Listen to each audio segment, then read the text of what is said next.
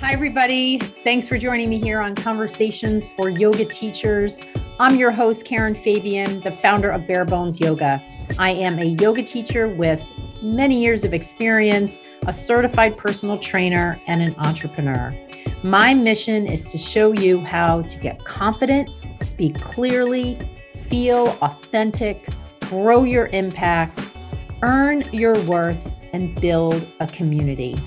For years, I've been working with teachers in my signature program, the Yoga Anatomy Blueprint Learning Program, and I've seen so many teachers transform, and I can help you get there too.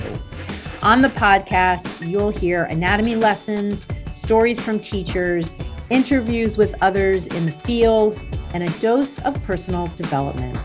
In addition to the podcast, don't forget to also follow me on Instagram and TikTok for daily videos on teaching topics. Thank you so much for taking the time to listen today. Let's get into today's episode.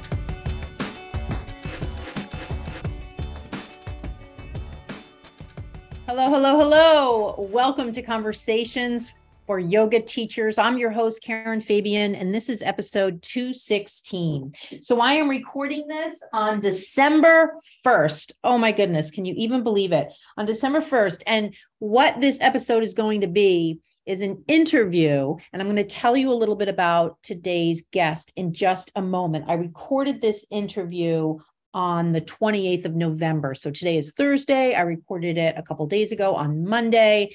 And this episode that you're listening to is going live on Monday, December 5th. 2023. So we are 2022. So we are headed towards the end of the year. Before I tell you about our guest, I want to just briefly tell you a really cool story about a realization a teacher had. And I'm telling you this story because I wonder as you listen to this if anything about this story resonates with you. So I had a teacher enroll in my program within the past week or so. And she had a not so great experience in her first yoga teacher training, her first 200 hour teacher training that she recently graduated from. The overall experience was not great, and especially the anatomy portion was not great. So she was left feeling somewhat burned and definitely did not feel confident. What she did, though, was really amazing. She took it upon herself to go out there and search out for friends and offer them free yoga classes. And she did this. And after every class, she was asking those people for feedback. And so as a result, she was getting feedback from a lot of people, but she still wasn't feeling like she was progressing. She was still really nervous. She was doubting herself, all of which is definitely part of being a new teacher, but definitely is um, an uphill battle for her because her initial training was so poor. So, when we had our first training session this week, our first coaching session, because when you enroll in my program, the Blueprint Learning Program, a really important part of what I do with you is we work one on one together in coaching calls on Zoom. And in this first coaching call, I asked her what would be a really great win for you in the next hour you know, that we're meeting together here, what would be a win for you? And she said, Karen, if I could have more confidence as a teacher and I could feel that, uh, that would be a win. And so what I did, and I said, okay, well, what area of teaching are you having the most struggle with right now? And she said, absolutely sharing cues. And so, what I did, and I'm not going to tell you how I did it because it's part of my secret sauce, um, but what I did with her over the next 60 minutes, not four hours, not three weeks, not two days, hour, is I shared with her one of my strategies especially for new teachers, but not just for new teachers, around how to share effective cues. And I helped her also see how she could leverage skills she already had to share better cues, especially her role as a mom. And so at the end of this session, she taught me a series of Sun A and Sun Bs. And I felt like I was in the presence of an experienced teacher. She was calm, she was grounded, she sounded like herself. She didn't sound like she was pretending to be like anybody else. And when we were done, her eyes lit up. And I kid you not, I swear to God, she said, Karen, I can't believe how easy this feels. And so, if you're listening to this and this resonates with you, do not wait to get in touch with me and set up a 60 minute session so I can show you how you can leverage skills you already have, how you can increase your confidence, and how you can share effective cues right away.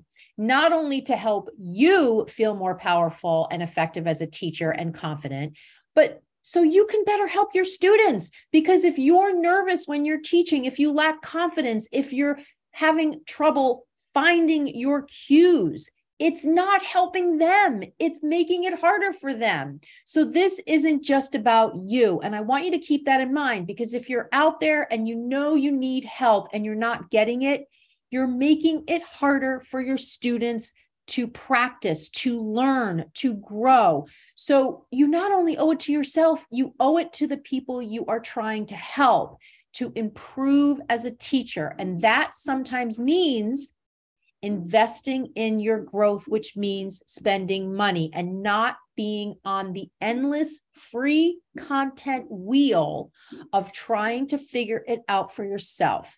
Now, of course, this session I'm offering you is no strings attached, 100% free. And all you need to do to set it up with me is send me a DM on Instagram and let me know you want to do it or send me an email, Karen at barebonesyoga.com. All right, so that is it for that. Today, in today's episode, I am so excited to share with you this conversation I had earlier this week with Dr. Trish Corley. Dr. Corley is a licensed physical therapist and an internationally recognized yoga and anatomy teacher. And she and I have a very detailed conversation about not just the importance of understanding the key aspects of anatomy for yoga teaching. We also get into several different themes and trends and things yoga teachers say, things that are ingrained in the industry that don't make good anatomical sense. And it really for me was like speaking to a kindred spirit because she and I both have this love and this passion for anatomy.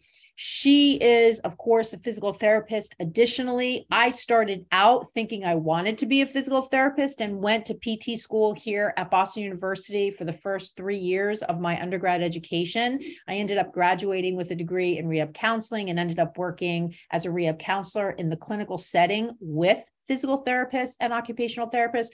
So I have this this connection with her not only in that academic training and background but just in the fact that we share this passion for anatomy and making it easy to understand and this is what trish does does so well so i'm going to um, go up into this episode now into this interview now and you can listen at the end for information that Trish shares about how you can stay connected to her, how you can follow her on Instagram, and how you can find out more about the programs she offers. So, with that, let's go to that interview with Dr. Trish Corley.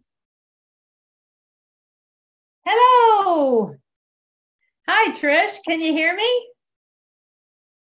Yeah, take a moment, get yourself, uh, it sounds like you can hear me, but I can't hear you. You can't hear me. Okay, one second. Let's see. Let's see how we can do this here. Uh, huh, that's funny. Uh, why don't you take a look on your end and just see? I, I got it now. Hi, how Last night, Karen. Very good. Nice to meet you. Nice to meet you too. these uh, these opportunities when I have never actually met a person in real life and I'm chatting with them on Zoom, having connected with them in a variety of ways. So I really appreciate you taking the time to do this. And I'm super excited to learn more about you. Yeah. Well, thank you for having me. I'm so excited too. of course. You know, I think sometimes too, I always share that little blurb because sometimes when people are listening, they might wonder, well, how do these two know each other? so, and sometimes I do have people on who, you know, I might know from some different situation. Maybe we were yoga teachers together or whatever the situation is. So, yeah, so this is really our first opportunity to meet and talk. And I love those sort of things because it's kind of like if I were to meet you at like a cocktail party or at Starbucks and we just happen to strike up conversation. So it'll really just kind of be like that a chance for you to share, you know, not just with me, but to the listeners a little bit about you and what you do and what you love about what you do. So I'm just going to kind of start off the conversation with a couple of just easy questions. How does that sound? That sounds perfect. okay, great. Mm-hmm. So why don't you start out? I'd love to know a little bit more about I mean, I know, of course, we share yoga teaching in our backgrounds, and I'm not going to go into it too much because I want you to share the anatomy piece. I would love to know a little bit about how you got into teaching and especially the anatomy piece. Yeah. So I so I'm a physical therapist before you know, I think I may have taken a few yoga classes here and there and I always joke that I was training for marathons and doing the hardcore exercise thing that my other PT student colleagues were doing. And I um I I went to yoga classes at Boston Sports Club actually when I didn't really feel like going to the gym. um, I should and let me back up. My background I was I was a gymnast. I was a competitive gymnast. So when I first approached yoga, it was kind of easy and boring because I didn't really know what I was doing. I just was like, oh, like stand in warrior with your arms out. That's easy. And um, so that was like my first i wasn't really into yoga and then um, while i was in pt school actually I, I started training for a marathon and ran it successfully and then had a lot of aches and pains for months signed up for another one and thought i got to do a little bit more than that like two minute stretch before and after a 15 mile run so i committed to like one yoga class a week as part of my training. And then I ran another marathon and I was only muscle sore for a couple days. And I, like most yoga students, realize like you get a lot more out of going to yoga class than just stretching. Um, and so I kind of, I guess, bought into. I don't, I don't know. I don't mm-hmm. like saying buy, buy into it, but I was, I got the benefits, like the spiritual benefits, the mental benefits, um, plus the physical benefits, and um, so that just got me more and more. Like I started doing yoga more more regularly and um, then in my physical therapy career i sort of had a, a I was working in houston at texas children's hospital and i loved it there i wasn't looking for a new job but i was looking to change something up a little bit like as pts we always have opportunities to you know try out a new certification or like go to a different department or something so i kind of had that in my horizon when um, the director of the physical therapist assistant program at San Jacinto College um, opened up and an email landed in my inbox. And long story short, I took that job. Um, so I was then told you're teaching functional anatomy, which um, I I really wasn't thrilled about because I struggled with anatomy in PT school and but I figured it out and and I'm so grateful for that because I really looked at it like every student is going to be challenged with this experience. So, how can I step up and make my teaching accessible and actually teach them to learn it and use it rather than just memorize some um, spreadsheets and and the way I approached it that didn't really work so well. Um, so that that's kind of where I got to teaching the anatomy. Um, and then that first year as a professor, I had spring break in the studio I was practicing at regularly. Um, it was Yoga One in Houston, and they offered a teacher training that was like a 10 day immersion plus several weekends. And that 10 days was during my spring break as a professor. so I did it kind of just like that'll be fun to do. We, my husband and I had already gone on a big trip, so he didn't want to travel. So um, I did it. And like many of um, you that are teachers and, and listen to this, you'll probably identify. I did the yoga teacher training because I just wanted to learn more, but then all of a sudden I wanted to teach it. Um, so I got teaching it, and I, I it was a great yoga teacher training, and the anatomy part of it was not great. it was I hate to say it, but pretty terrible. Um, and I'd been looking forward to it. Hear it all the time. Yeah, yeah, and I was like so excited for that day, just to, um, you know, I, I think what I had expected was for me to maybe know the anatomy, given I was teaching it at a college level, but um, to like learn new ways of, about thinking about anatomy or how to approach anatomy in the yoga teachings and yoga practice. And I unfortunately didn't get that. Or let me rephrase that. I fortunately didn't get that because it really inspired me. I was like, I've got something here um, to give. And so actually a year later, I taught the anatomy at that studio's yoga teacher training. And um, really from there, started developing different ways of teaching yoga anatomy and from that studio to other studios and um, so forth. So it very organically happened. Um, and now I, and I just love it though. I always say like, even though I hated anatomy in PT school because it was so stressful, I actually do love anatomy and like the human body and learning about it. And so I get totally lit up teaching yoga anatomy and inspiring people to like learn how to apply it and how to use it and not just memorize, you know, the origin of the biceps and the insertion of it and its nerve innervation, because that's useless unless you really know like how to use yeah. it or what it means. So yeah. yeah. I can totally relate because I was in the Boston University PT program for the first three years I was in school. So I can relate to the stress of learning anatomy mm-hmm. in that context.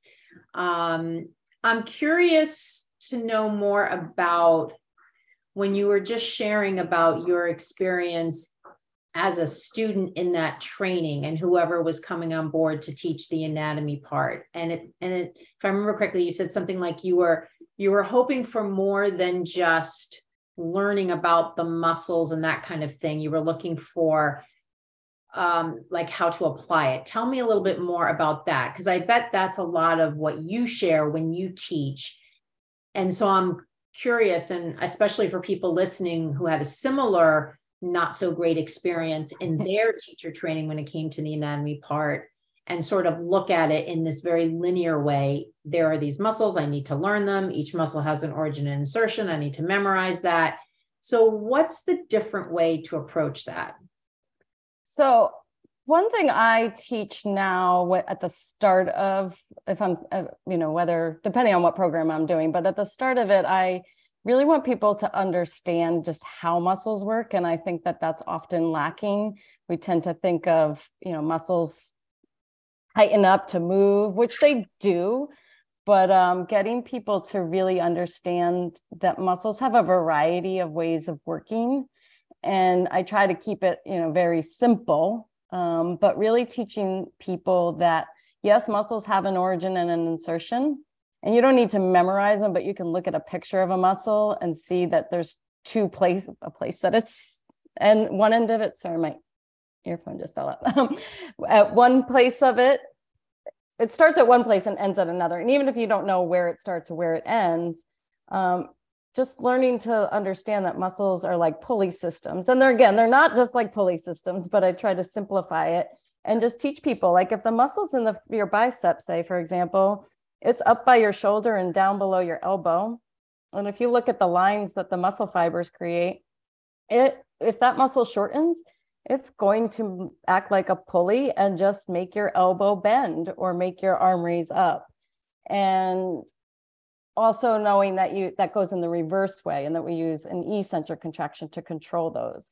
And so a lot of times what I do is, um, you know, spend a lot of time uh, teaching people that using like a red TheraBand on the skeleton to give them, you know, a visualization of how it works and then we go through the key muscles. And I tell people if you come, especially if I'm doing a weekend immersion for a 200 hour teacher training, I don't want you to learn every single muscle. That's just ridiculous. But to um, get the key muscles and then look at pictures of them and really s- study them, like look at it and imagine what it could possibly do. And then we do that on the skeleton, and then we do it in the physical bodies um, in yoga pot, and like maybe with a simple thing like bending your elbow, but then we move it forward into okay, like what yoga postures do you bend your elbow in, and how is the bicep working in that example?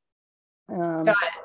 Yeah, and that's kind of my approach, and it makes me think when I was teaching at um, the college the first year and thinking like, what are ways I can get people to really look at the uh, to really understand this one of the first things I did, um, and I, I, just giving me an idea, I don't do this in the anatomy course, uh, yoga courses, but maybe I should. Um, I had everybody go to the window and just look out the window and tell me what they saw. And of course, at first, you know, they saw a building or this the yard or you know, and I said, well, keep looking. What else do you see? Keep looking, and almost like an art piece. That the more you keep looking, you actually see stuff, as opposed to let me tell you, there's a building to the left and a yard to the right and a car down there that's blue like, let me have you spend time looking and appreciating and discovering for yourself what you see.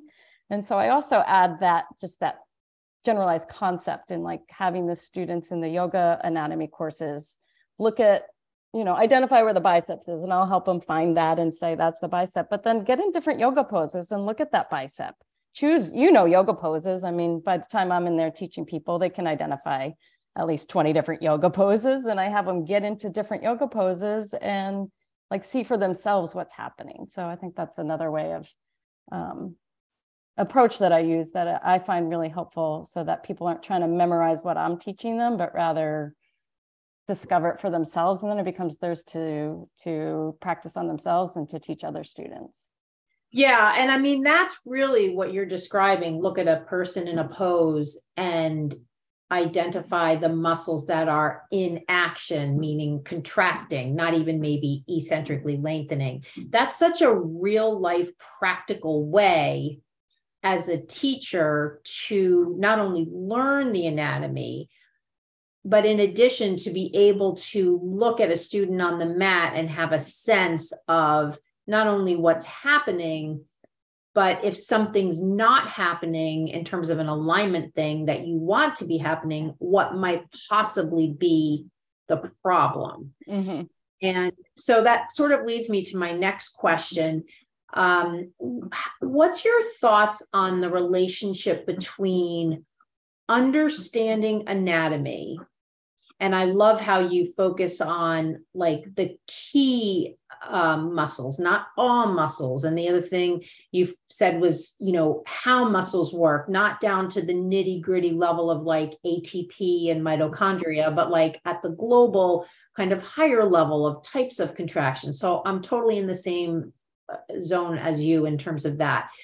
What do you think though about the relationship between the cues a teacher shares and what they understand about movement meaning anatomy? How how if it's a teacher wanting to cue better mm-hmm. what do they need to know more about how do they identify that and maybe just in general is there a relationship there between those two things I'm not yeah. sure. Yeah, I, I think I, I think I'm tra- think I'm tracking where you're going, um, or what you're asking. Because it, it mm. really, let me just add a little bit more. It's really, in my mind, a matter of I can say a bunch of things and not have an understanding of just the fundamentals, or I can say a bunch of things when I'm teaching and have an understanding of the fundamentals. And so there's a relationship in my mind between those two things. The more I understand about movement, the better I can share cues. So that's the relationship I'm curious about how you what you think about that. Yeah. Well, so from my yoga teacher trainings, um, you know, I've certainly had different some different methodologies um, and the, the true north alignment practices from baptiste yoga a lot of my trainings are from the baptiste institute so that and even my trainings before that were um, inspired by those and so i think having a set of alignment cues um, and which i've i've now adopt adapted the true north alignment into what I've created as optimal postural alignment. Um, it's a lot of the similarity there. Um, however, just from my experience of working with thousands of yoga students and teacher, I mean, um, physical therapy patients, um, finding ways that maybe have worked for me to better create to create a better or more simpler message. Um, I so it's what I've created I've adapted from what I've learned over my experiences. But I do think it's really powerful to have a set of cues that you, one could memorize, but then to really be able to understand the why. And I think I approach it that way as a physical therapist. You know, I spent three years studying um, anatomy and movement and working under mentors of other therapists. And I also can tell you, I've been a PT for um, 20 years now and it probably took five or 10 of those for me to like really be confident in looking at human movement and really analyzing it and understanding it and i'm still learning.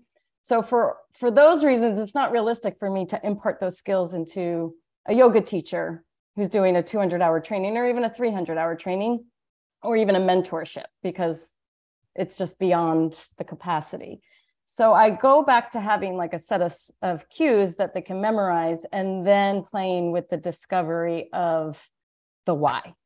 So almost like reverse. Like I feel like it, as a in my doctorate PT program, like we learned the theory and the understanding for a year and a half before we got to go see patients.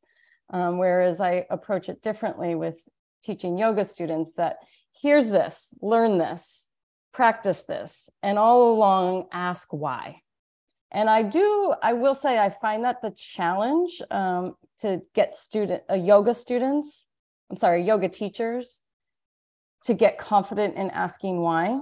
Um, and again, I think it's just the level of of a training at two 500 hours is not as in depth as a doctorate level program. Um, and as I when I was a professor in a physical therapist assistant program, that was it. Like people would every time they they teased me. Why do you always ask why? Why do you always ask why? Well, because the why is why you'll be able to keep making better and better decisions in the future. And so I do feel like it's really important to get teachers asking the why, but I like to give them something simple to, I'll say, memorize so that they have something to start with, you know. And I think um, most yoga teacher trainings do um, most yoga teacher trainings do tend to teach people what cues to say.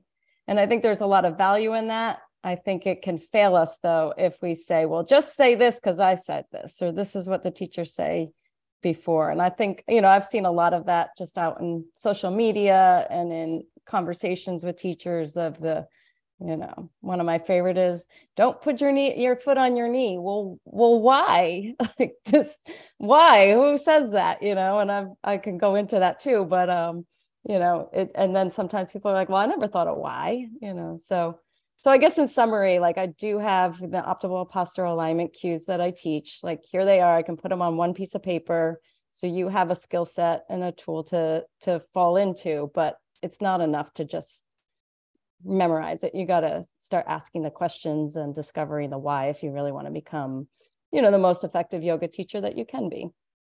Yeah. And I think for people listening to this that have um, been listening to my show for a while, they're going to be amazed because a lot of what you're saying are super similar messages that I say. I very consistently talk about the why behind the cue. And in fact, I've used that example in tree pose as a good example of a situation where teachers are taught a particular cue with that kind of tagline warning, you know, put your foot on the side of your leg. Oh, but not on your knee. You could damage your knee. And it's sort of like the telephone game. It just like proliferated for years and years and years as a warning in the teaching of that pose with very little questioning as to why are we warning people about that? What do we really think is going to happen? Is a human being even capable of putting so much pressure on the side of their knee in the five seconds they're standing in that pose maybe even seven days a week for five seconds like right. how much force do we think is good? But again, as you said, and as you went into so wonderfully, there's i don't know if it's the relationship between a student teacher and a mentor teacher that they sort of abdicate well that person must know what they're talking about so if they say that's a warning i should give for tree pose i should give that warning yeah. and like you i'm always encouraging teachers to ask the why because just like you said when you understand the why you're building the knowledge about whatever that cue is so that when you share it, maybe even in your own words, it can be shared with much more conviction because it's coming from a place of what you know rather than just what you've been told to say, which mm-hmm. is always, in general, a very disempowering way to teach. Although I agree with you, everybody starts out with a set of cues to lean into, and that's the only way you can start. Right. Um, I think what um, what I'm hearing you say, maybe in not so many words, I'm just sort of paraphrasing, is that it's, and I, I'm sure you're going to agree with this, although I've sometimes run into teachers who question, like, well, how how much do I really need to understand anatomy anyway? and I can remember a teacher that I was doing a training for and in fact, she had hired me to teach anatomy for her 200 hour teachers. And in a sidebar conversation, she said, Well, I never really focus on anatomy anyway when I teach. So I don't really feel like I need to use it or learn it more, but I just offer it because it's part of the 200 hour training agenda. So I know that's sort of a sort of a um, on one end of the spectrum perspective, but I'm curious if you could share a little bit more about like how is understanding anatomy so central to teaching yoga? I mean of course there's the eight limbs and there's different kinds of lenses we can view yoga through. We can view it through a lens of its functional movement. We can view it through the lens of the style of yoga or maybe who we are and what we choose to focus on. Maybe i'm very much into eastern medicine so i'm going to focus on energetics or chakras. Is there some commonality that exists that basically says we're all essentially teaching movement. So there needs to be some understanding there. So I'm kind of curious what your thoughts are on that. Yeah, and I've kind of gone around in circles on that. You know, I I always joke that when I first started, oh, even practice seriously practicing yoga, I'll say not those days back when I went because I didn't want to work out, but um, when I really got around like yoga teachers and um, started teaching yoga, there was a lot of people that I, I met that were really into the energetics, the chakras. And I, here I was this like Western trained physical therapist, Dr. PT, like research, evidence-based, like all those words. And I was like, get to get away from me if you're going to tell me I got great energy. Like have yoga teacher friends be like, you have such great energy, Trish. And I'd be like, oh, that's weird. Um, thanks. And then the more I got teaching, I started really realizing like those energetics were actually um, like my nervous system is all energy, like just electrons and protons and chemicals and it's it's kind of all the the same and then i keep leaning into that and then suddenly i see around me that it's everything's physically connected. Um, and so then i started taking this new approach like well your body is the physical practice like whether you're sitting and meditating or you are um, you know practicing the different limbs of yoga or the you know the um, any of it. Like it's my body that i live in. So even if i'm doing philosophy or history it's my brain that's learning it or my body that's feeling and connecting. And and um, i'm actually reading um, uh, the body keeps the score right now and um, was discussing it with my husband and my sister-in-law over the holiday who she's she's read it and has a master's in I don't know what the topic is, but something about um, trauma and neuroscience. And so my husband's question was like, so is the book about like the brain or the body? And I was like, I was so quick. I was like, you can't, you, you can't, you can't disconnect them. Um, it's all one. And so coming back to your question about like the, you know, the anatomy being the essence, um, or I just said it, there it is the anatomy being the essence of particularly the physical practice. I mean, you can't you can't do yoga asana without your anatomy. I don't think you can meditate without your anatomy. I don't think you can study philosophy without your anatomy. So it becomes also necessary. Um, and then I think, you know, the level to which one needs to understand it, I think it's like the poses. If I'm going to teach you what warrior two is, I got to know that like one foot's forward, one foot's back, and arms are out to the side. And there's a couple options where I look.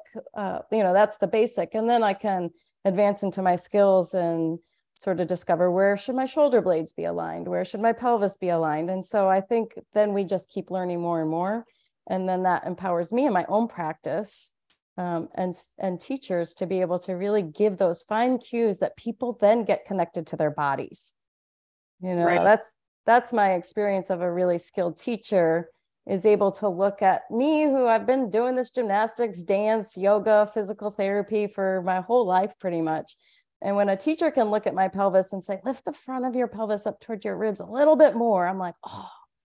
And then I'm just yeah. like present to my body right there. And it's so powerful. And I want to just pause there for a moment because that's such a great example. And I'd love to know a little bit more if you work with that example. Um, what quality or what has that teacher done to because if someone's listening to that example and is saying yes yes that's the kind of yoga teacher i want to be. I want to be able to look at someone on the mat and speak to their body in such a way that the cue resonates with them and i see the shift in their posture and i know that they're that we're making a connection. What if we reverse engineer, if we go mm-hmm. back in time to what that teacher saying that cue had to do to get there, what are some of those things?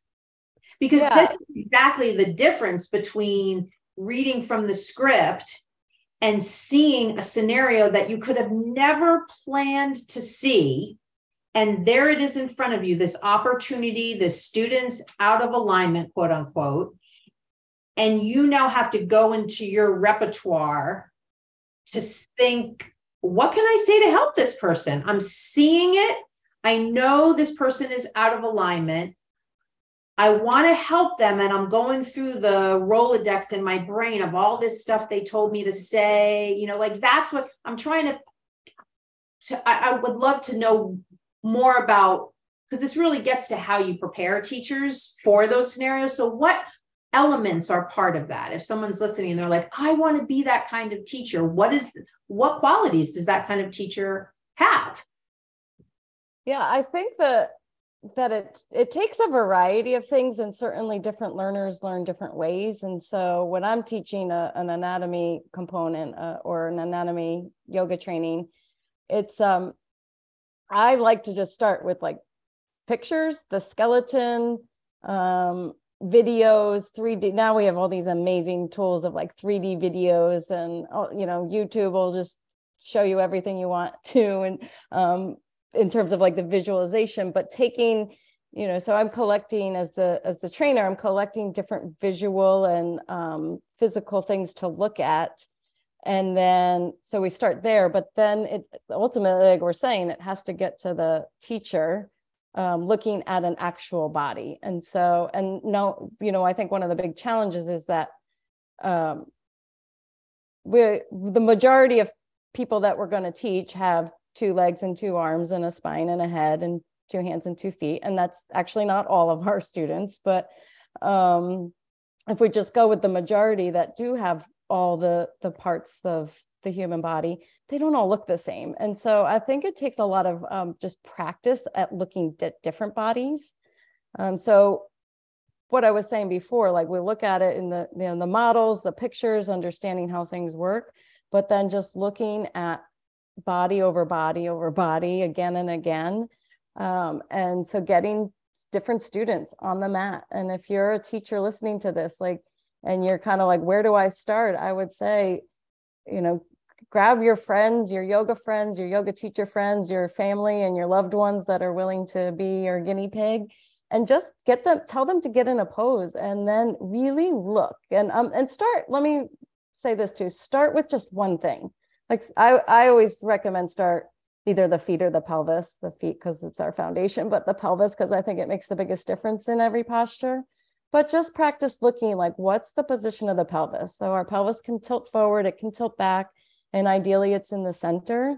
And finding what you know and most most yoga teachers can get that theory pretty quickly but then looking at a pelvis it's like i don't know if it's forward or back or they're neutral and some people's butts bigger some people's bellies bigger some people don't have a butt. Does like it's it gets kind of confusing. So you just gotta like really um, look. And one thing i'll tell people is most most people when they look at a body the first thing is i don't know and so you've just got to get past that I don't know and look because you will know. You will know. It's just going to, you know, I remember being a PT student and being like, I don't know. I don't know. I don't know. And then the teacher would be like, well, look. And like, I'd look and I'd be like, oh, yeah, I can mm-hmm. see it. So, so I think um, what I'm getting at is like the practice of just studying the basics and then repetitive practice at looking at different bodies and really trusting yourself trusting your intuition to be able to look at a body, to see what's happening, and then to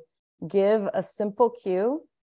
And then be confident in giving the cue that it might fail. I've been teaching yoga for where are we now? 13 years, and I still say stuff. I'm like, nope, that didn't work. But it's um, being able to just make the mistakes and practice and practice and practice. And that's, you know, where I think what you do, Karen, I haven't had the ability to like be in one of your trainings, um, but what you do and what I do is to um, go give people those opportunities to to be in a safe space to just mess up, and that's how you're going to learn. Right, right. So another um, another thing that I hear a lot from teachers is I'm afraid people are going to get hurt in my classes, mm-hmm.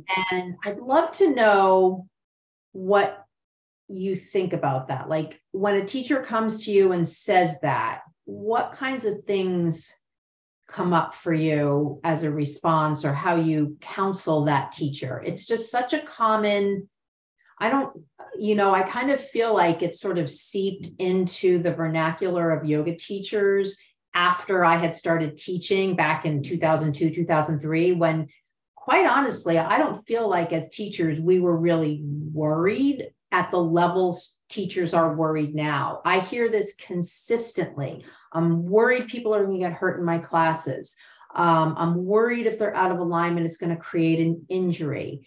And so I'm wondering, especially because you not only see people on the yoga mat, you see them on the plinth in physical therapy. And sometimes they might come in as a patient and say, I think I hurt myself in yoga.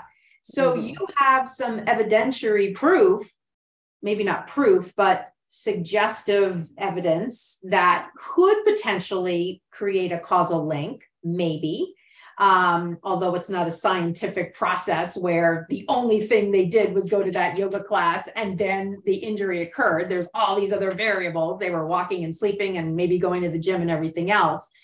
I think, though, at the heart of it is this thread of like anxiety and nervousness that teachers have directly linked to this narrative that now seems to be out there that is somehow resulting in a lot of teachers saying, to me at least, I'm afraid people are going to get hurt in their classes. And sometimes almost that becomes the motivation to learning more about anatomy. And I I don't want teachers to try to learn to, I don't want teachers to learn anatomy out of a fear-based motivation. I would much rather them learn it from the perspective as it's going to help me be a better teacher, a more confident teacher, a more empowered teacher around sharing my cues. So, what what are your thoughts on that?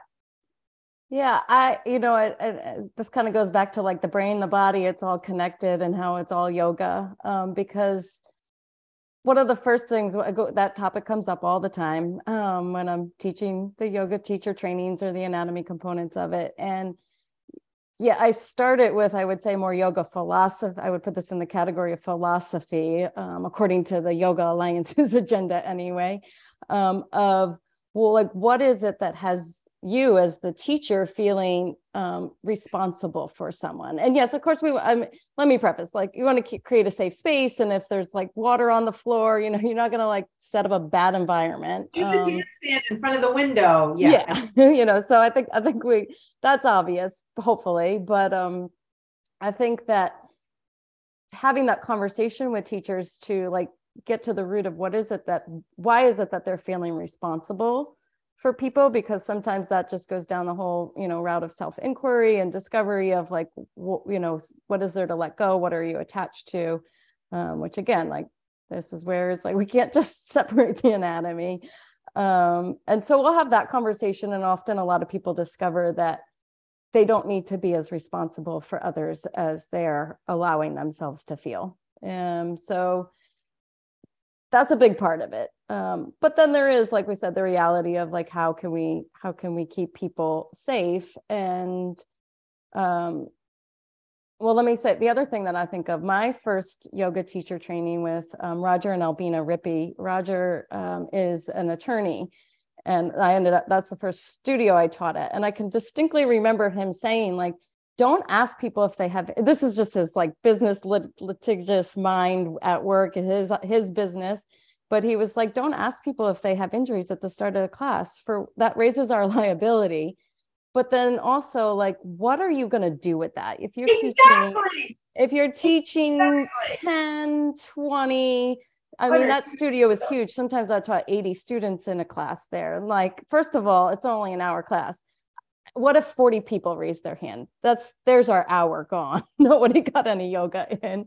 Um, but yeah like even if it's just one person that raises their hand what am i going to do with that? There's there's really nothing i can do with that in a group setting. Obviously in a private setting you have that opportunity to maybe discuss and you know go a little deeper. But um so that's another thing like a lot of times people and i always bring up roger in that story and people are kind of like relieved to know like oh i don't have to actually take care of every injury in the room. Um and yeah. then i think you know the the final piece is just like being confident and giving clear cues um so that people can be in in actually listening to what you say and not feeling lost or out of touch because i think obviously there's repetitive injury uh, repetitive use injuries that can occur in yoga and those are a real thing um, but for instant injury if people are present and really listening to you and their body, the risk of injury is extremely low. Um, it just is like it's the whole point of yoga asana, in my opinion, is to get present to my physical body, to feel it, to listen to it, to identify what's working, what's not, and just be with it as it is and not force into something that would cause injury. And so that's a big part too, is I want to teach people how to teach that. Yeah. I mean, I love that you mentioned the part about clear cues because, you know, juxtaposed with that scenario of opening up your class by saying, Does anyone have any injuries? Which again, I feel like back many, many years ago, like when I started teaching and well, when I started practicing in 1999, I would go to class and it was fairly common to get that as a show opener, like who has an in, who has an injury, and there were people raise their hands and there were these little conversations that would happen. And I, I feel like that doesn't happen as much anymore unless the class is really small and it's like a small community studio where there's like real knowledge between the teacher and the students. Um, but i love that focus that you said uh, about cues because isn't that sort of the thing that teachers can control to decrease mm-hmm. risk. I can control what I'm saying, the words I'm using, which essentially are the cues I'm sharing. And I can do it in a way that, as you said, increases presence in my students, which, as you said, decreases risk because they're just more aware. Mm-hmm. And therefore, risk goes down because they might not do something in a in an abrupt way or push themselves past a functional position to something that's beyond what their joints or muscles could handle. Um, and I also add to that list not only creating, not only sharing really good solid cues to increase presence, also looking at your sequence and what you're asking mm-hmm. people to do. So if I'm asking people to do tree, fine. If I'm asking them to do some sort of lotus variation that requires a lot of external rotation in the hip, that might not be as fine because maybe a lot of people can't do that. And yet they can still get tremendous benefit from just doing tree. Mm-hmm. So I sort of add the sequence, what's in your sequence to that. Um, so I guess my thought is, and my question now to you is if we take this a step further, so I can go in as a teacher, you know, let's say I'm worried about people getting hurt. So now I'm hearing you both say, okay, so control what you can control, control sharing better cues, get more skilled in creating clear cues and sharing them. And also really look at my sequence, make sure I'm not kind of in that outer edge of asking people to do postures that might require a tremendous amount of mobility that aren't in that zone of like high degree of accessibility. Um, does that sort of cover it? Uh, and do I then just sort of need to be comfortable with the idea that people still might get hurt? You know, which sort of relates back to what I was saying before about the patient you see in your PT practice might indeed be able to link to their yoga practice. But is that, and I don't want to get into the liability aspect of it, but is that really the fault of the teacher? I mean, how do I know that person didn't have a hamstring tendonitis brewing from something else, training for a marathon, for instance, and they came to yoga, my class did down dog, and that sort of was the you know the thing that pushed it to a scenario where they needed medical treatment. So anything on that that you can share especially because you see people on both sides there? Yeah i i think you're you know what you're saying is is spot on about like something could be brewing already and the timing is the timing. Um and even like something um like a rotator cuff injury is very common um, not not i'm not going to say very common in yoga just very common out there. Like they happen all the time. I see people for that very frequently. And often i hear like oh i reached up to the cabinet. Or i you know like they're it's a simple action that they recall um, and they think it was that. And i'm like no it wasn't that. Like i can tell by you know your your biomechanics and how you function that this is a long time coming. Uh, and i think it's important for yoga teachers to really realize that like people are out there in the world um, your one or one and a half hour class whether they do it once or five times a week with you is very important and very valuable and really only a small percentage of that person's life right. and and it goes back to what i was saying of like check in with where where is this sense of responsibility for that person coming from because um, you're not totally responsible. And what can on the flip side like what can you do and what or what can you say and perhaps at the start of your class to really empower people to feel responsible for themselves? You know and i think the the general message that i tend to deliver is like you you really are in charge of what's happening on your mat. And if you don't feel right saying what i'm saying if you need to do a different pose if if you need to rest more, if you need to go get a water break, like you really get letting people um, not just feel like they have permission to, but to actually feel empowered to take on their own um, sense of self-discovery and, and own sense of um, securing their body as needed.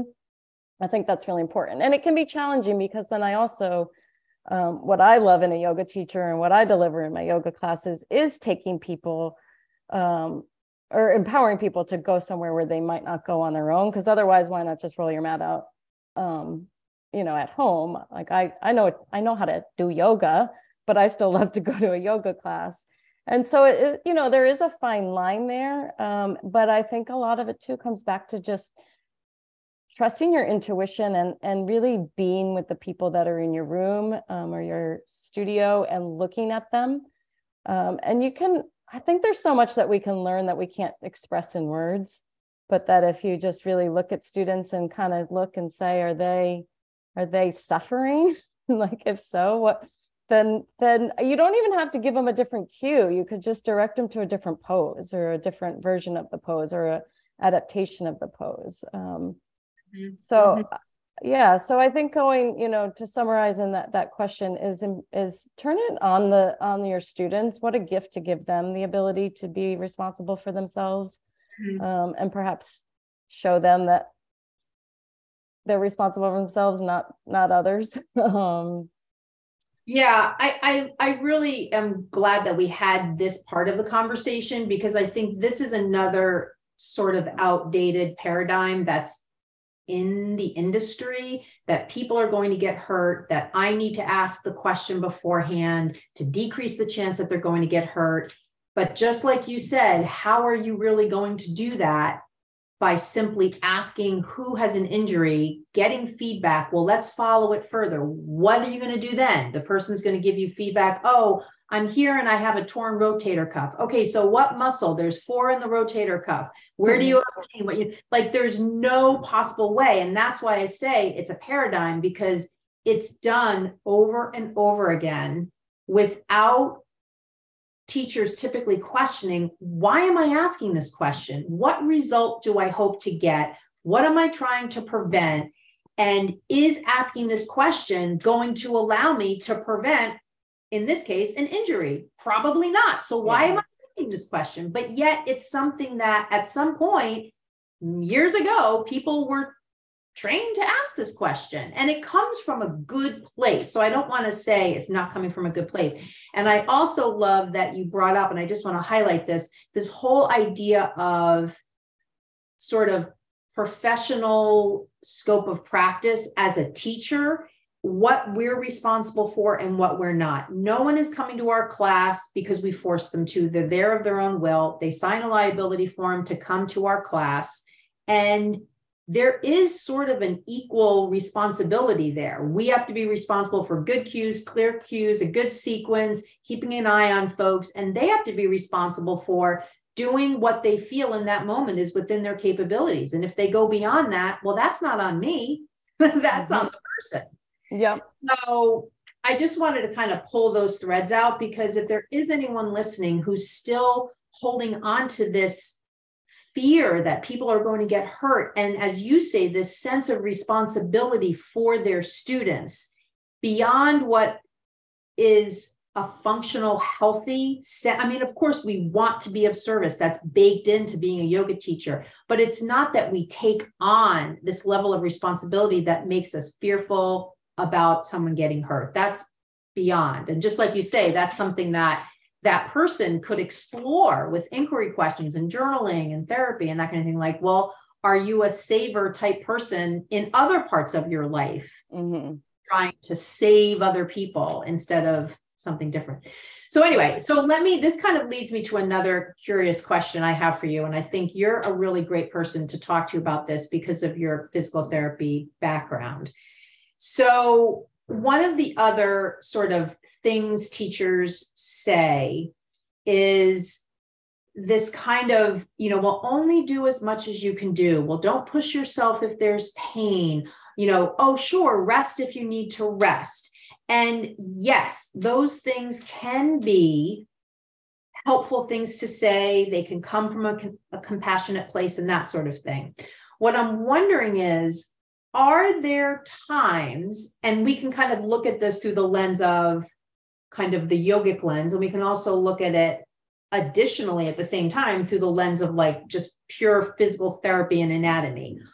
Are there times when, you know, because presumably the reason someone would need to rest or come into child's pose or because there's some sort of pain, there's some sort of body response that is concerning to them, alarming to them, or maybe even preventing them from doing the pose. Let's just say the pose.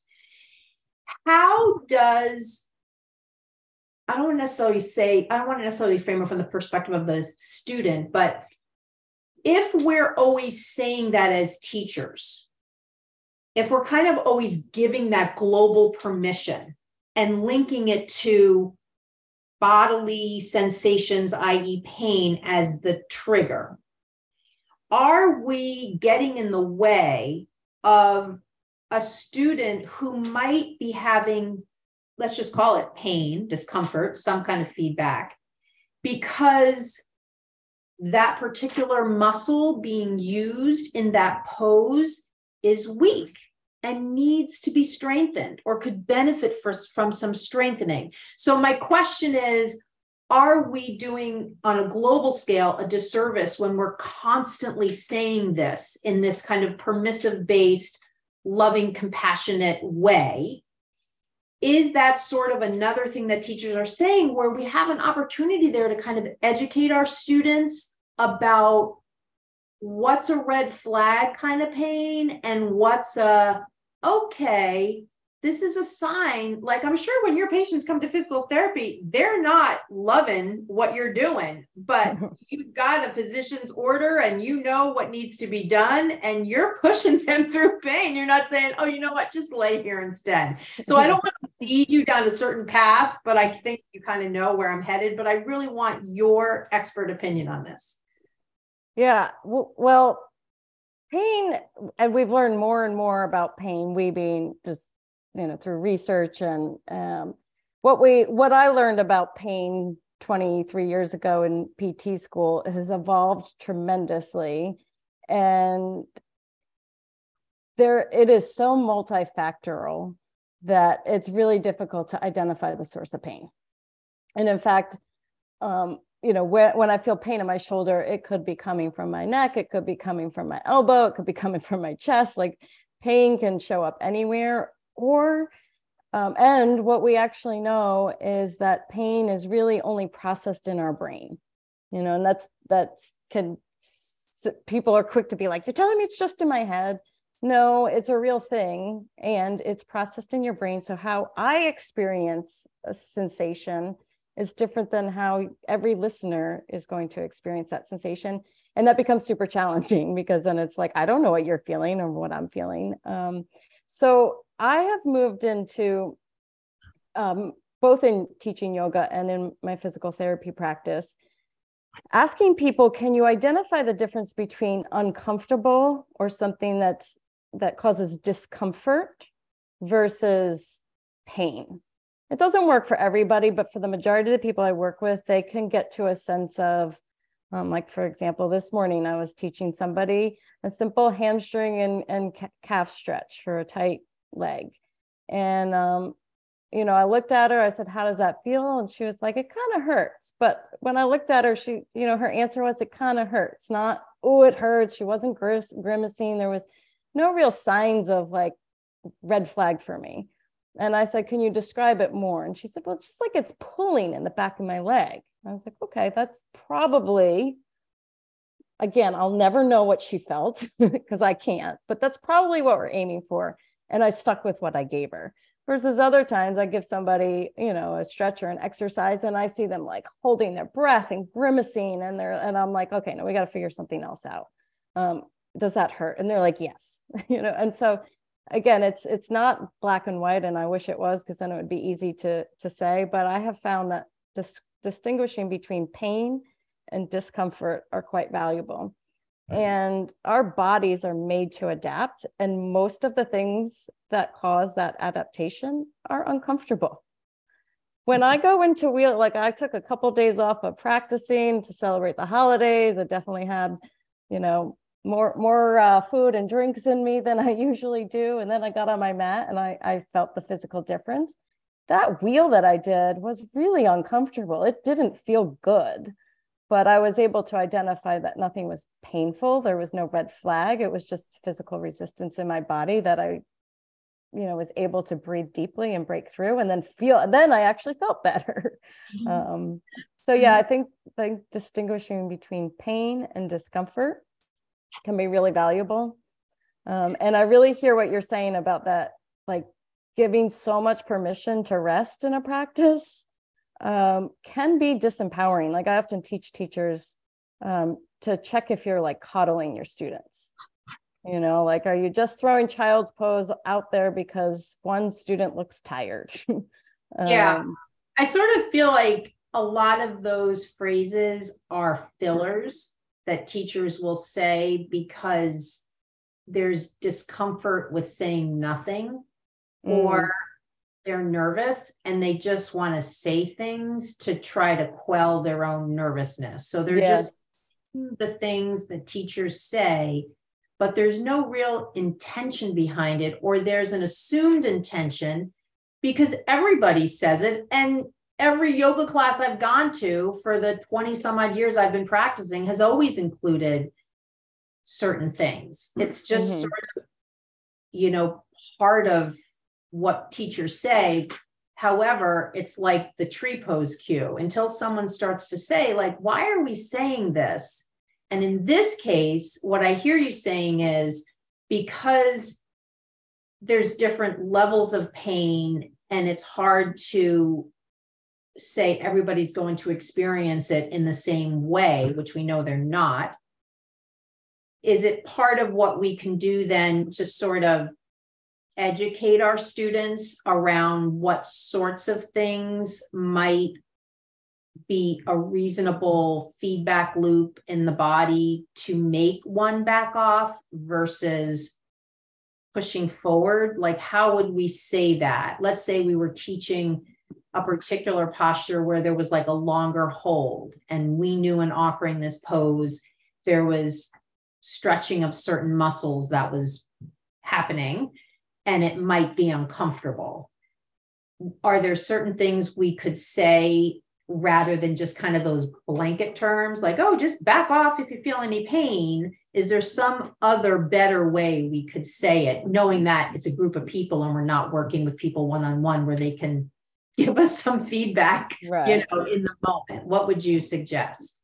my my go-to on that situation is guiding people to the breath to their breath um I, our our breath is the the link between the sympathetic and the parasympathetic nervous system that we do have control of um right in the moment and if if so i'll guide people um if i'm hold having them in like that long pose like you were just describing where that stretch may be a, a good potential for people to be experiencing.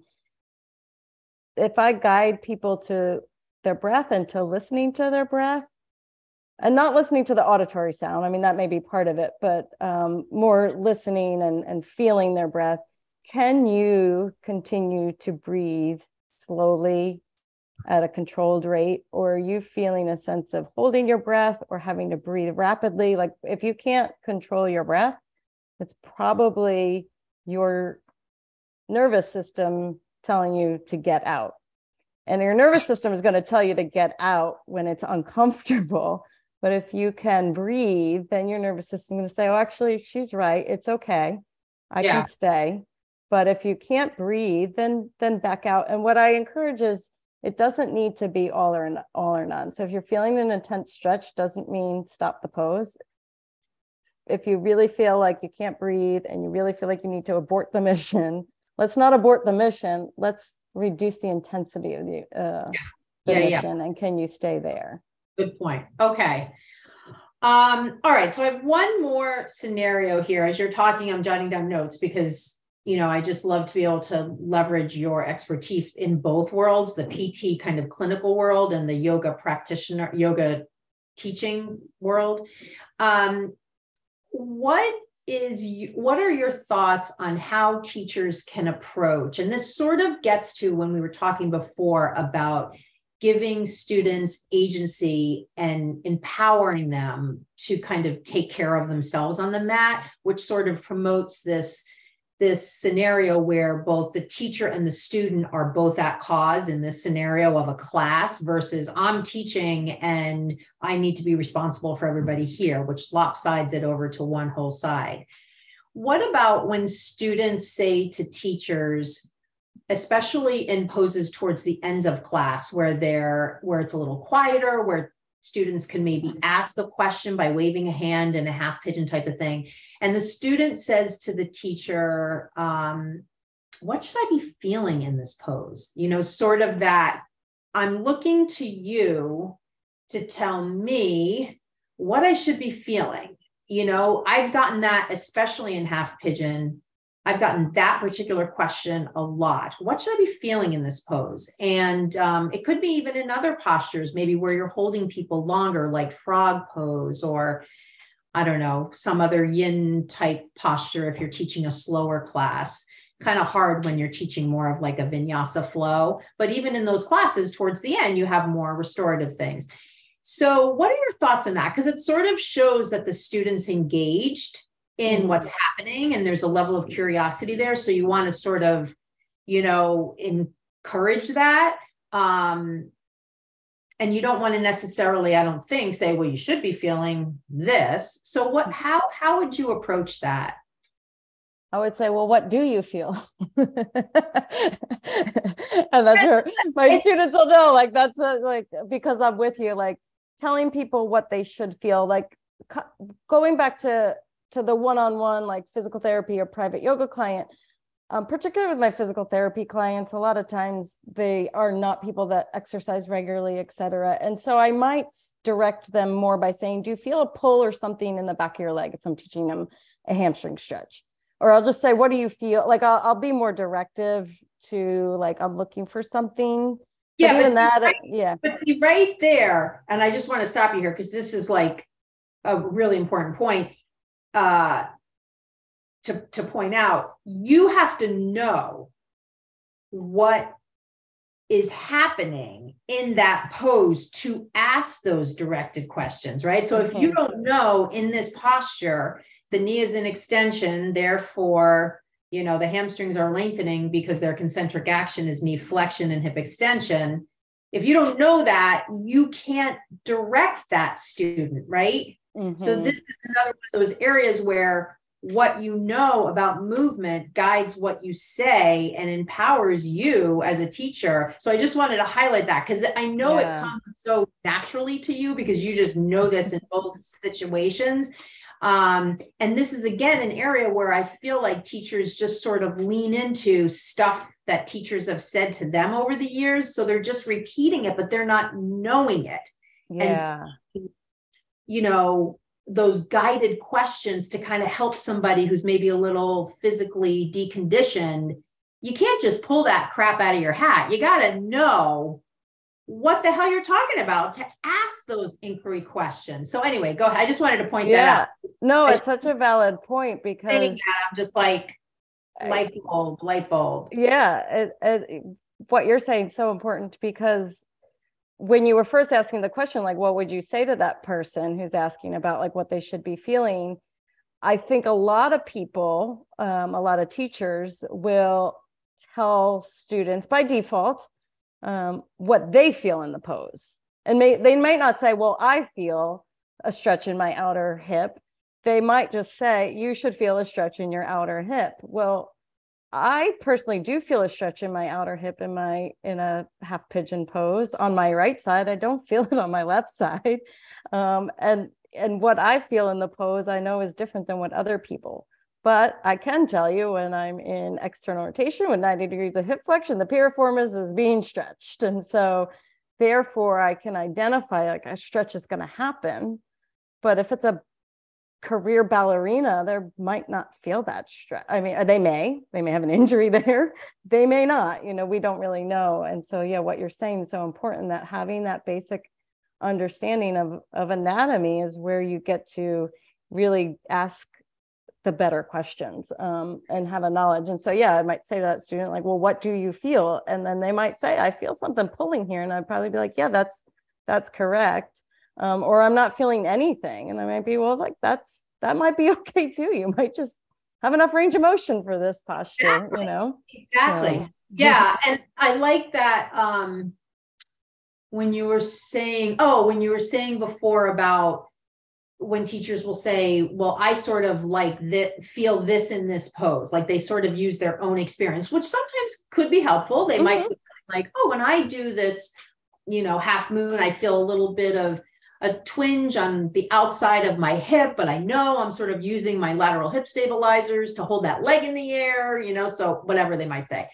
Um, but I hear sometimes from teachers when I have conversations with them about why they're practicing with their class you know, this whole kind of for some teachers is it's, it's this whole battle. They don't want to practice with their class, but they are practicing with their class and they sort of can envision just speaking the cues and walking around. And especially if they were in a training where they were either encouraged or not discouraged to practice and teach together. Mm-hmm. And what they'll say to me oftentimes is, well, that's where I get my cues. If mm-hmm. I'm practicing, that's where I'm getting what I'm saying. So I'm curious what you think about that. It sort of speaks to when you're a yoga teacher, you're of course also a yoga practitioner. Is there some, I mean, is there like some metamorphosis where you walk into the room and you're like, okay, now I'm a teacher, I'm not a student. Everything I say is coming from my teacher side. I mean, I've never really thought of this to ask someone, but I'm kind of curious what you think. Because, of course, if I, just like you said, if I share cues primarily through the lens of my own somatic experience, that's a very different way of teaching, even if I do it a little bit, than if I'm teaching more in kind of like the seer in meditation. I'm just sort of like looking at the students and speaking from the role of me as a teacher, not me embodying the practice. So I'm kind of curious what you think of that. Yeah, I've never really, I love this question. I've never yeah, really I've thought about this. Of, I mean, I've way. thought of it a little bit, but I've never thought of it as in detailed as this. And yeah. you said earlier, well, when you mentioned about teachers saying, I oftentimes feel blah, blah, blah, that's in this pose, you know, that sort of got me thinking about, well, well, you know, how, especially if someone's saying in half pigeon, what should I be feeling here? like you said, you can go over and say, Well, I feel la la la la la in this pose. Do you mm. feel that? You know? So, you know, is there sort of a role for us where we're kind of separating our own feedback in our bodies? Yeah, I think there is. I I hadn't. Uh, that's my in, my uh like first yeah. intuitional answer. Um, having never really thought about it this way, and and then you know i also i feel i feel like i hear a lot of teachers say this like you can't teach if you don't practice. And I, and i'm i'm on board with that because you know it it's my practice inspires my teaching for sure much right. more so on the philosophical and and like the messages i want to deliver than than the physical i think right I, you know and again like my background i came from you know pt first and so instructing people how to move their bodies was a skill i developed way before I even, you know, considered being a yoga teacher. Yeah. Um, and that I would think too, it's kind of like if you have a friend who's a physician and let's say you even see that person, like you can hang out with them at a dinner party, but then when you go into their office as their patient, which probably doesn't happen that often, they're all business. Now they see you as a body, whatever their specialty is. So I sort of feel like in your role, both as a yoga teacher and a physical therapist, you kind of already must have that ability to like see someone in the PT context and you're seeing them, yes, as a person, and you're also seeing them as, you know, well, there's this person with this diagnosis, and I'm measuring range of motion and I'm looking at their functional movement and I'm working with them sort of devoid of kind of who they are. It's kind of an objective look at them and also devoid of maybe what I might feel if I had this kind of injury, or maybe I've had this kind of injury. So, is there some similarities there with when we go in and teach yoga that we should kind of lean more into almost as a way to? For those teachers listening who are practicing with their class and who are sort of looking at their practice as the well from which they pull their cues where else can they go? Which sort of brings us back to the beginning of our conversation when we said, well, you really have to understand the fundamentals of movement. Yeah. Yeah, I do think it comes back to understanding the fundamentals of the movement and relating it to you know my career as a physical therapist as i mentioned like i learned how to direct bodies to move before understanding what yoga even was or that i even loved it um, and uh, what I, what's coming up for me in this conversation is I've often heard people say, either tell teachers or teachers for themselves say like i can't teach that pose because i can't do it and right. i've never bought into that philosophy because right. um, if that means like I mean, I've, I've been doing handstands since I was four years old. So because I did gymnastics when I was four and got competitive. And so like my handstand was my best yoga pose. I, I looked, I rocked the handstand better than warrior one on my first yoga class. And yet you don't need to be able to do the hand, like this, the teachers that I've have taught me a lot about handstand. I actually have a, could hold the handstand longer, but teachers have still given me tips and cues and alignment. And it's like through that practice um, and I also on that topic, you know, I have yoga teacher friends. I have a, a, a friend who uses a wheelchair. He has a, a lower thoracic complete spinal cord injury, which means he cannot use his legs for anything um, other than to help him transfer. I mean, there's short story, there's ways to use him, but he has no muscle contraction, no, he cannot walk. And he has taught me amazing things in the yoga class.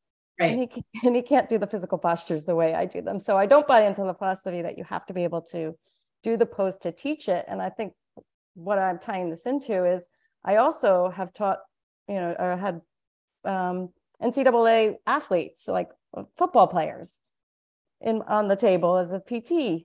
Well, I can't do it. I can't throw the ball that way that guy throws the ball or catch it or do any of the things that they do. But I can look at the body and ask him to teach show me how he moves or what he needs to be able to do to be successful in what he wants to create for himself on the field and in his you know uh, uh, sports career. Right. and then use my knowledge and apply that. And i i firmly believe yoga teachers have the ability to do that and it's going to take something. It's not just going to happen. Um, and you don't necessarily need to learn as much detail as maybe a physical therapist because I do have the ability to look at any movement and analyze it, whereas yoga teachers can reel it into, you know, start with 25 of the most basic common yoga postures. Right. And learn those and, you know, move into it. But not just learning the postures, learning the the why and how the body moves. And then you'll find the next 25 postures are easy to understand. That's how that's how like learning movement right. works so. Right and it really goes back and as we're kind of wrapping up here it really goes back to what you said at the beginning. You know i loved when you talked about you don't need to know every muscle you need to know certain key muscles and how muscles work and you know the fundamentals. And that was what you emphasized in the beginning of this conversation and now at the end where you're highlighting you know, yeah, you can work with a professional athlete. And even though you can't know what they do to the level of you having done it, you can analyze their movements. And that only comes when you have that foundation that you built to understand those fundamentals. And I really want to nail this point home because I feel like so many times teachers are focused on way down the line what happens when you get to the point where you've built knowledge of those fundamentals in anatomy, you can do things like share really good cues and create really good sequences and be comfortable in a class when there are 50 people and they're all moving in different ways. You can feel comfortable with that variability and not worry that people are going to get hurt and a whole bunch of other feelings and skills and that kind of thing. But it has to start with that knowledge of the fundamentals that, mm-hmm. ha- that work has to be done. There, there really is no shortcut. And that's something that I always hear from teachers because they'll come to me and they'll say, I have all these anxieties around teaching. Maybe people are going to get hurt, or I don't feel like I understand the why behind the cue. But when I'm asking them simple questions like, well, if I reach my arms up to the sky, what shoulder joint action is that? And they say, I have no idea. Mm-hmm. And that is not oftentimes their fault. It's that they just haven't been trained on the fundamentals. But somehow over the years, they've gotten way down the line and they're out there saying all these things, but there's no ability to go backwards and say, here's why I'm sharing this cue, because I know that in this pose, these are the joint actions, these are the muscular actions, these are the primary muscles at work. Um, and so I just wanted to kind of make i'm kind of like making a case for how important it is you know for people listening that are like oh i never learned anatomy in my teacher training mm-hmm. and that was fill in the blank X number of years ago. And I'm in this place where I'm feeling this way about how my teaching is going and how I am as a teacher. And I don't know what to address. I don't know, you know, should I just go get more hours? Should I just go, you know? I'm not saying the answer always is go back and learn those fundamentals. I'm just based on what we're talking about trying to make that link so that if there are listeners out there who are teaching and they're feeling disconnected or they're feeling nervous or they're not feeling really confident, all those things, that could be an area to focus on. Yeah, I definitely think so. And and you know, I've taught taught people that have been teachers for a long time and they're actually they're actually a I'll say more challenging to teach because they've they've like you said they've just gone out there and they're really good at what they do because they've been doing a lot of it. And then sometimes they've just filled that space with with things that don't really make sense. And so they have to kind of unlearn some of the things that they've habitually built on. And so the sooner you can get to learning those those basic fundamentals and then speaking to your students from like a clear understanding yeah you're you're just going to be more effective yep. and then likely more confident and then likely enjoy teaching more and you know yes. then a cycle of of loving what you do which you know i'm i'm all for that for every teacher loving teaching yoga Sure. So, all right. So, why don't, as we wrap up here, why don't you tell people how they can find you? I think Instagram's probably, I don't know, you tell us, is Instagram or Facebook? Like, give us like a social media place we can find you and tell us about trainings that you offer and how people can find out more and sign up for your trainings. Yeah. My, my Instagram is Trish Corley, one word. And I'm pretty active on there. That's actually where Karen and I found each other. And my website is trishcorley.com. And Corley is C O R L E Y. And right now I do uh, private sessions online, and I am in the process of revamping my yoga anatomy school. And so enrollment will be opening in 2023. It cool. will be a, a membership based uh, training program so it'll be weekly content coming out. You can join live sessions, or uh, if you can't make the live times, the, the recordings will be available. So if you go to trishcorley.com and then go to uh, anatomy trainings, you can get on the wait list to um, get information about when enrollment opens up. Um, it will be early 2023. And I'm also on um, Facebook at Trish Rice Corley. So got it. Perfect. Well, thank you so much. This was such a wonderful conversation. I am an anatomy nerd, self professed, so I love talking about things like this. And I really just found it just so informative to talk to you and, you know, kind of leverage your expertise in both areas, PT and yoga. And I look forward to having you on again. I would love to have you on again and maybe we could focus on a particular part of the body. You mentioned rotator cuff or learn more about your optimal postural alignment. So maybe we'll have to book another time within the next few months and do like a part two. Yeah, I would love that. And thanks so much. It was great getting to to chat with you and learn more about you. And uh, look forward to continuing to listen to your podcast and connecting again. Cool. So this today's Monday. This will go up a week from today. I always post new episodes on Mondays. And uh, yeah, so this will go up on Monday. I'll record a little intro and then we'll tag all this on at the end. And uh, I'll send you the link and then you can share it with your community. All right. I'm looking forward to it. Thank you. Well, thank you so much, Trish. I will talk to you soon. All right. Thank you. Hi there. Thank you so much for listening to this latest episode. And thank you so much for being part of my community and for spending some time with me here on the show. I wanted to wrap up this episode with just a quick note. I have a brand new recorded workshop, workshop page and I'm really excited to offer you an opportunity to watch recorded workshops whenever you want. I have the first installment of a workshop on the page on the website, and it is a short workshop all about how to give effective cues. And so all you need to do to watch this free workshop is go to my website, barebonesyoga.com, and you'll see the listing in the dropdown for recorded workshops. When you click that page, you'll see on that page the link to sign up to watch that recorded workshop. I'll be adding more workshops in the future to this page, and it's a way that you can access educational and growth information for teachers without having to make a workshop at a particular time. I love to get together with teachers live, both in person and, of course, online, which is where I'm doing most of my interaction with teachers right now.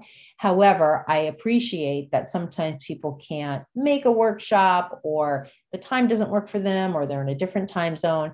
So I want you to know that this page can be a resource for you so that as you're out there and you have questions about different things or you have maybe a half an hour or 45 minutes that you want to devote to your continuing education as a teacher, you can just go to my website, pull up this recorded workshops page, and there will be resources there for you to take a look at. And all of the workshops that I share are all designed at number one, giving you information, and number two, giving you the skills that come from getting that information.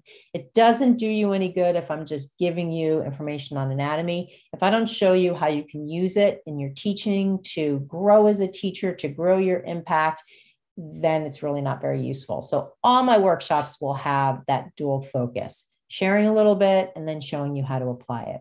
So I hope you'll check that out. If you have any questions or feedback, definitely let me know. Just send me an email, Karen at barebonesyoga.com. Thank you so much for listening to the show, and I look forward to hearing from you. Namaste.